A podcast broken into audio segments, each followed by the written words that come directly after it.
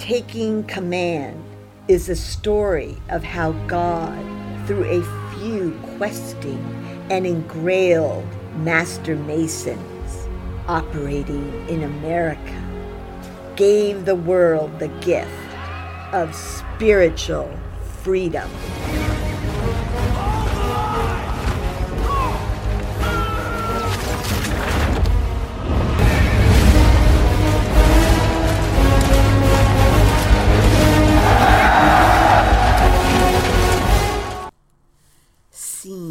Scene 102 New York Mansion Nighttime Party. Howe, Elizabeth, Patterson, Mrs. Murray, Kemble, Society Set, officers playing cards and mingling. The camera is on General Howe and Elizabeth. Mrs. Murray can be seen beelining toward them. Howe says, Elizabeth, Patterson, shall we play? Mrs. Murray, is that our fearless leader, General Howe? Murray speaks at a distance. Howe knows she could be trouble, so he looks at Patterson and Elizabeth, and they meet Murray in a space with few others. The very same, Mrs. Murray. I thought we might run in the same circles. Yes, I surmised we would. I would love to introduce you to my Elizabeth. Splendid. We meet at last, Elizabeth. So pleased to make your acquaintance, Mrs. Murray. They dip their heads slightly toward each other and keep eye contact with big smiles, not to miss a thing. Your general and I met under the strangest of circumstances. I've heard that before. One can imagine, they smile. It was during battle, and Washington and all his men were on the run. And then I heard bugles, a fox hunt. No, not here, I thought. And then there was the general and his entire staff stopping in for a party at my home. Terribly amusing. I never dared imagine the general would pull it off. The general planned it ahead of time with Governor Tryon absolutely flawless timing. If that doesn't beat all. Elizabeth looks at the general and smiles, shaking her head. Mrs. Murray continues, and he spoke so bewitchingly about you, Elizabeth. I knew we were destined to meet. The New York battle, was it? Yes, I remember the general and Patterson were greatly amused by your philosophy, or was it your husband's best Madeira. Elizabeth looks to Howe to confirm, and he does. He smiles, for he knows E has brought Murray down a notch, but he wants out. Murray says, General, where have you been hiding this most unusual creature? The general and Patterson look at each other and laugh. Elizabeth and then Howe notice a few others are maneuvering to join their animated foursome. Patterson whispers, They're coming to Howe. Elizabeth says, Mrs. Murray, the tables are slow right now. Will you take a turn around the room with me? I can tell we will get on famously. Why not? You are a type, Elizabeth, I rarely meet, and I hear your poetry is divine. Mrs. Murray turns, and Elizabeth looks impishly at Howe with, My poetry will control her. Howe nods, and Elizabeth takes Murray's arm in fun. Well, General, Patterson says, our Mrs. Murray has not lost her stride. Howe listens and watches as the two women stop at the very first group. Elizabeth knows another's mind instantly, Patterson. Let's move on. I see one of Clinton's approaching. They move toward the tables. William, there is continual talk amongst those who are not privy. Other officers and the ministry do not understand your next move or any of your moves. Percy's Captain Stedman said that you drag out the winner without doing one thing to obtain the end for which you were appointed peace commissioner. And of course, some blame it on Elizabeth that you are carrying on in the old way. Chess game, Patterson. Patterson says, I think you rather like some aspects of this. I do. Pressure is a privilege, battle of another sort to wage on one's way back up the winding staircase to the center and union with our divine principle. They nod together. Hal looks to Elizabeth, and Patterson follows where he looks. As always, Patterson says, the room seems to follow her. James, I am quite sure by nature I was never meant to be with just one. Then something of your nature, William, your true self, changed on Breed Hill. Howe nods.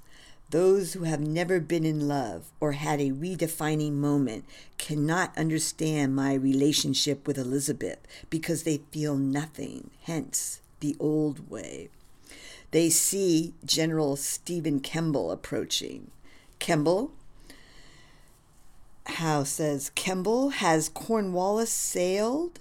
Yes, I will have. Hal takes a drink from a waiter. He has, General, only a week to secure Brunswick, as you surmised. Clinton? Percy will take over his command in Rhode Island, Hal adds. Kemble, Clinton's holiday begins in two days. I heard, the rumor is, he leaves on business. What business? Germain, Kemble says. Hal looks questioningly. Clinton is deeply aggrieved by Germain's comments regarding his military successes here, and he may force a day of reckoning. Patterson and Hal can't believe it. A duel, Patterson says? Germain doesn't stand a chance. Hal ponders. There is a ship that leaves with the morning tide for England, Sir Andrew Snape's frigate. The Roebuck, Kemble says. Ah, a table, shall we? Hal points. They sit for cards. Patterson watches as Hal writes down Clinton, folds up the paper, and puts it into his pocket. This might come in handy for later. Patterson leans over to Hal now that the attention of the officers at the table is directed toward new arrivals and some stand. Patterson. Percy was none too happy being ordered to Rhode Island. Howe? Patterson, he came to me and asked for a transfer. He lost the battle with temptation. Patterson leans back, nods, and then shakes his head the only thing he could do. And now he atones at a distance with Stedman, Hal says. Not much of a social season beyond the pale in Rhode Island. He will miss my investiture into the most honorable order of Bath. The ceremony is in March, Patterson says. Tria juncta in uno, three joined in one. Patterson realizes what he has said. No irony there, Patterson. In the midst of his phrase, Hal stops speaking and turns as he hears Elizabeth's melodious laughter as she entertains a captivated Mrs. Murray with a poem. Patterson takes in his commander's concealed depth of illimitable emotion that now and again threatens to surface and overwhelm him. Patterson wears an indistinct look one of irony mixed with admiration that his friend, the notorious ladies' man, could be so changed by love. Hal recovers his insouciance before he speaks with lowered voice, and then he almost loses his composure again. Howe unquestionably, James, she belongs to the best society, and then she enjoys the most childish things with such depth of wisdom. Often through her, I am made aware of the infinite alongside of the limited and material, and then there is only. Howe suddenly rights his emotion and is as he was before. Patterson now. Percy saw that in her as well, William. Howe shakes his head. Percy, I did not see it coming, and now he winters in Rhode Island. Patterson inquires with a look, For how long? I know Patterson. Percy has been a very good friend and officer, but he crossed the line and our ties gave. He forgot his Masonic oath and went terribly astray. I have given him both distance and time to rekindle his virtuous flame before I begin to bear enmity against my brother. He may feel that he has to resign. I hope he can reconcile his feelings and it doesn't come to that. I understand, General, and I have to hand it to you. Avenge thyself by doing good. Precepts, Patterson, Masonic precepts. But I must confess, Elizabeth helped me. Patterson looks. I was terribly angry with him again a day later. Elizabeth said, The very essence of his soul is good. He knows he has sinned against his nature in you. I felt his self fill with contrition and soften. After two glasses of sherry, I knew she was right. I was ready to be lenient. Your word, Patterson. Forgiveness, love of each other beyond object is a level above. Still, distance is needed. Percy has to give her up in his mind. Patterson takes in his commander and finds him to be better than before. Temptation, William, is human, not to act divine. It was a close call, James, a very close call. I wanted to fight for her honor. They share that in silence. Howe shakes his head. He looks at Elizabeth. She feels it and knows of what they speak. Even now, I atone in her. As the other officers turn back to the table, Howe seamlessly redirects. Cards, gentlemen? Scene 103 The investiture of General Howe into the most honorable order of Bath at a large estate in New York, with a grand staircase and a great expanse of grass sloping down toward the bay, covered with man of war and other ships. The accompanying music will be Handel's Royal Fireworks. There are officers positioned along the entire expanse of grass and to the stairs, and behind them, all along the grassy slopes, are the guests for the following party and other military personnel, a tight packed crowd of red and blue coats and civilian black. The grass is filled, and the only available space is between the different military columns through which Howe will ceremoniously advance toward the staircase. At the top of the stairs, we see Lord Admiral Howe and German General de Heister. We hear cannons being fired from ships below. Elizabeth is there as well, dressed in a white gown. There is a hush of silence as everyone expectantly awaits the arrival of General Howe at the bottom of the grassy expanse. And then General Howe arrives on a splendid white charger, dressed in his scarlet coat, eight pointed star, and blue sash and hat. He pauses at the bottom, well before the first of the military column. There is a moment of hushed silence as his very presence radiates heroism camera cut to Elizabeth, who feels her hero and fights back happy, sad tears of the noblest kind. A lone bagpiper sounds a military piece at a distance.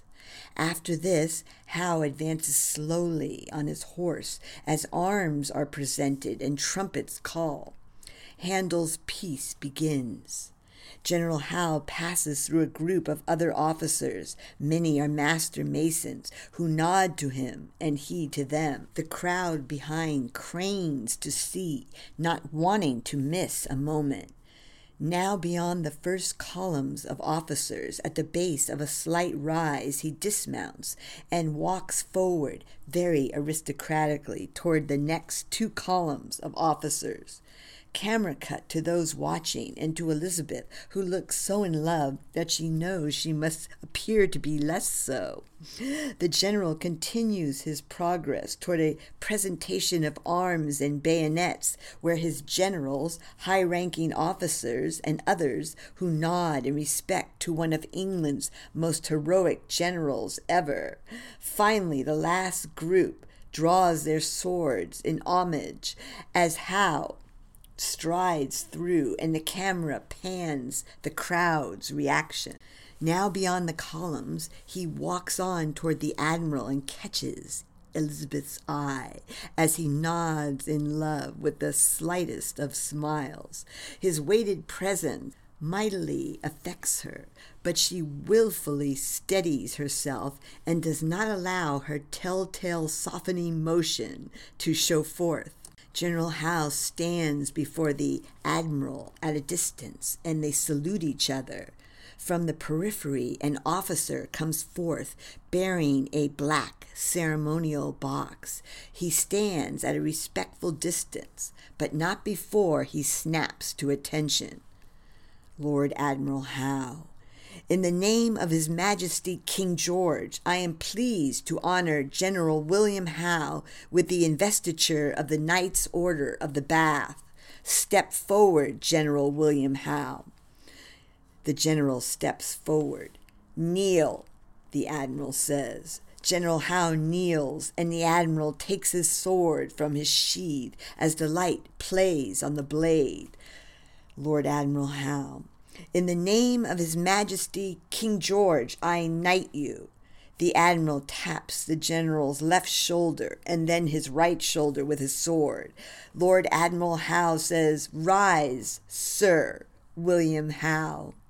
Sir William rises, and the officer with the black box walks over, lifts the lid, and gallantly presents it with outstretched arms to the Admiral. Slowly and carefully, Admiral Howe takes the red riband with the affixed golden badge of the Order and nobly drapes it around Sir William's neck. The camera focuses on the sparkling golden badge.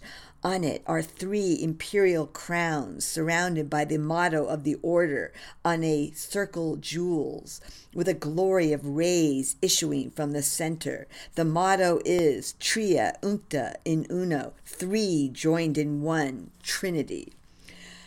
Utter quiet. Lord Admiral Howe.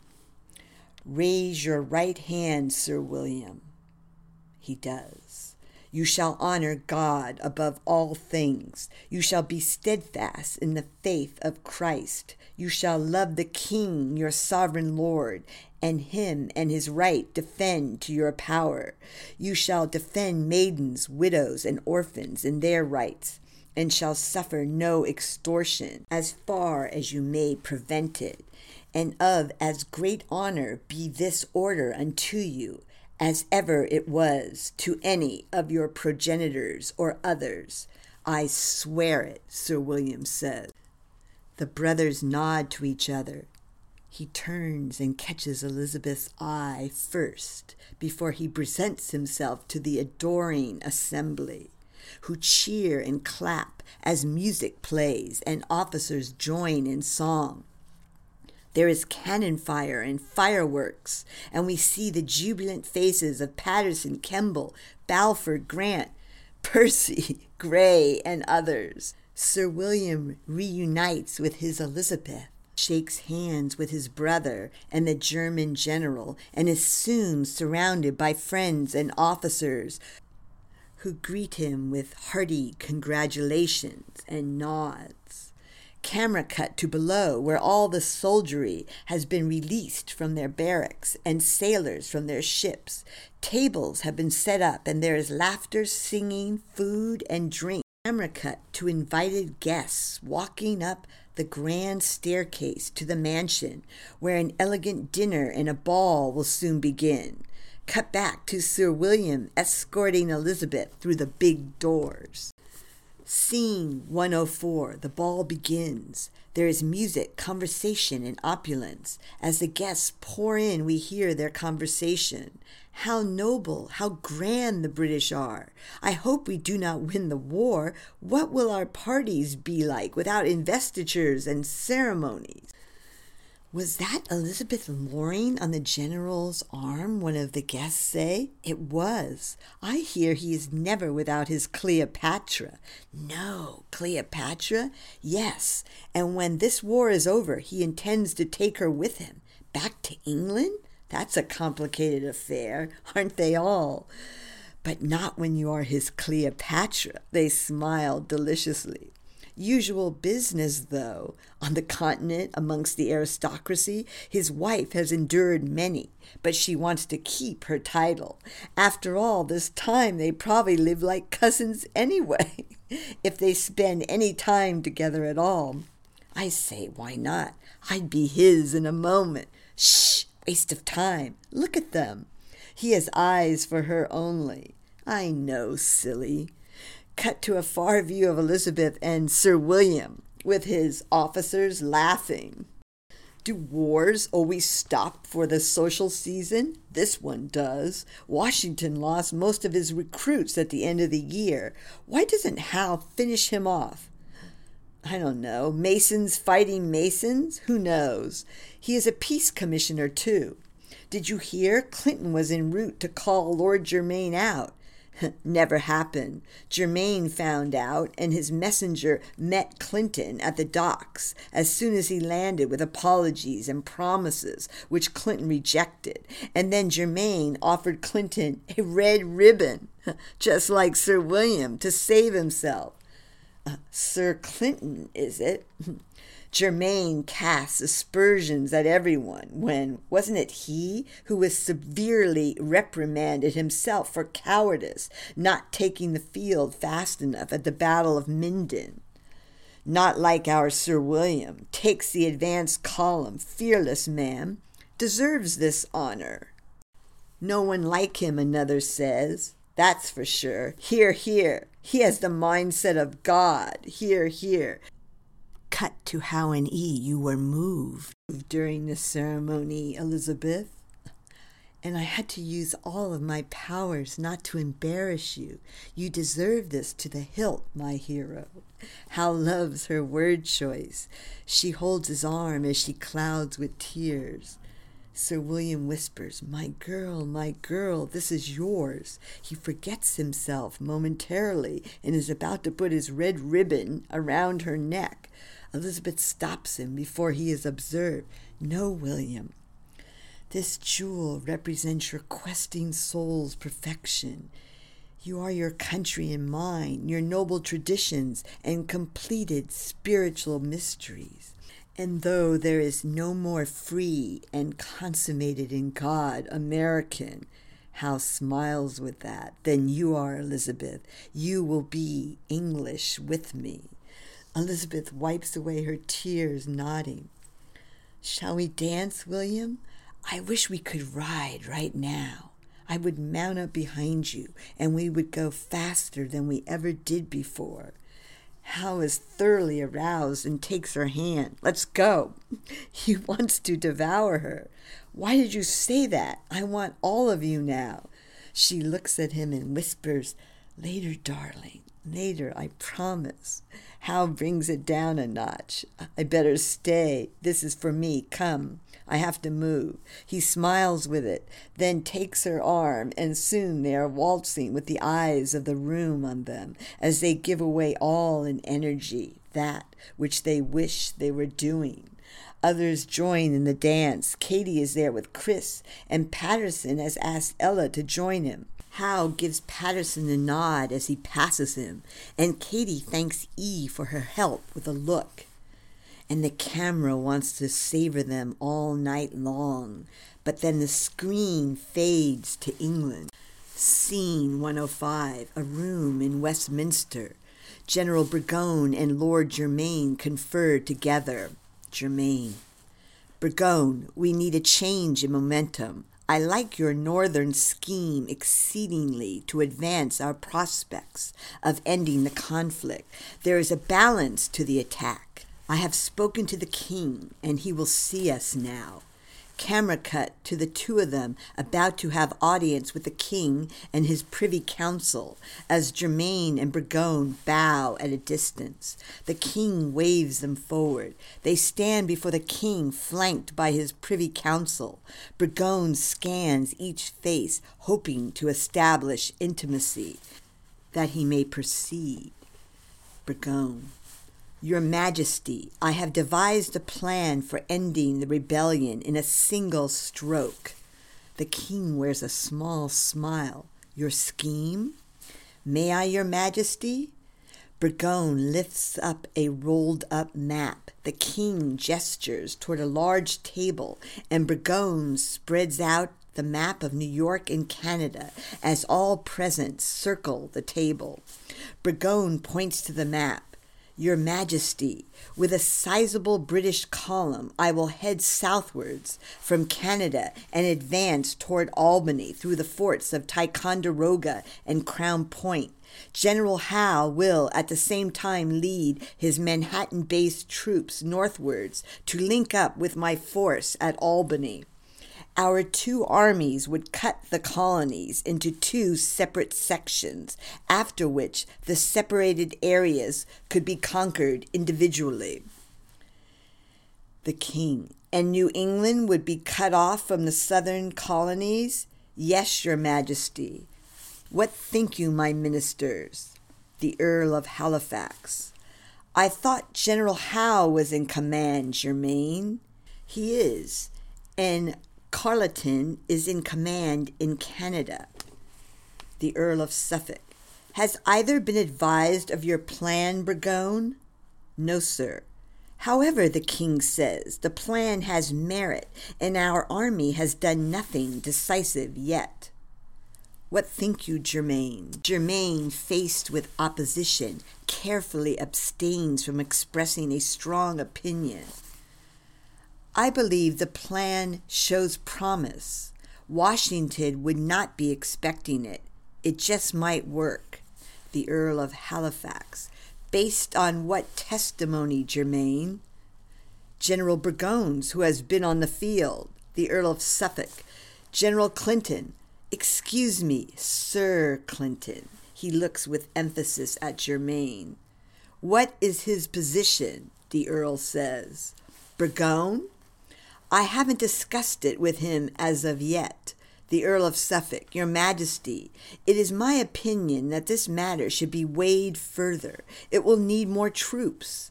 Has Howe received the extra troops he asked for, Germain? Remember, newly conquered lands need troops to secure them, the way of empire, Germain. Germain, no, his last letter indicated he could garrison his forts and carry on his intended assault on Philadelphia without more troops. The Earl of Halifax looks imperiously at Germain. Perhaps he still needs them, but no longer asks. Germain energetically squirms. The Earl of Halifax continues. Then there is the matter of Sir Carleton's major generalship in Canada. Or does he and Sir William just follow Burgoyne's submission, which might upset their plans for late spring and early summer, and which may be in developmental stage? I see your point, Germain says, both points. The king. Very creative plan, General Burgoyne. We will discuss it further. Germain looks at Burgoyne with, It is time to go.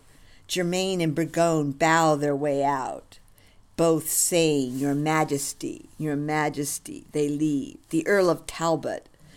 Burgoyne already glories in this, and as we know, his will will ever be a false glory. Quite right, Halifax says. An arrogant man, that Burgoyne, going around his superiors. His cold presentation without zeal was a well performed subtle act to accrue undeserved advantage.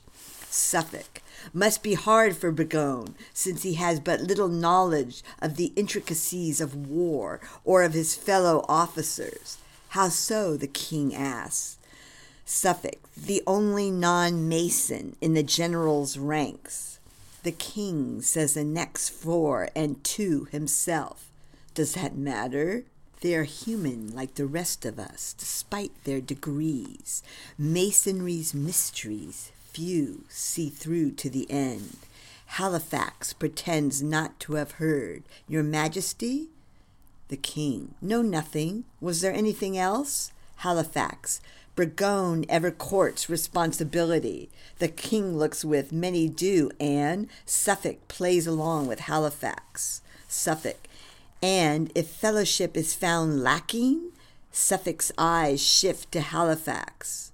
Halifax, the welfare of your country, Majesty, may not penetrate his vainglorious soul. Scene 106. Cut back to the investiture party. Some guests are banqueting and others are dancing. Elizabeth and William are outside. I have something for your day, too. She opens her party bag and takes out an envelope and hands it to him. Ah, poetry, William says. Please read it to me, Elizabeth. On your day, we might have met on a hill above the sea and walked slowly down between 10,000 warriors with brandished swords and voices raised in homage above the ocean's roar. On your day, we could have done all of this and maybe more but then I might have missed the love that fell slowly from your eyes as we silently said our vow within, tria juncta in uno, just you and I.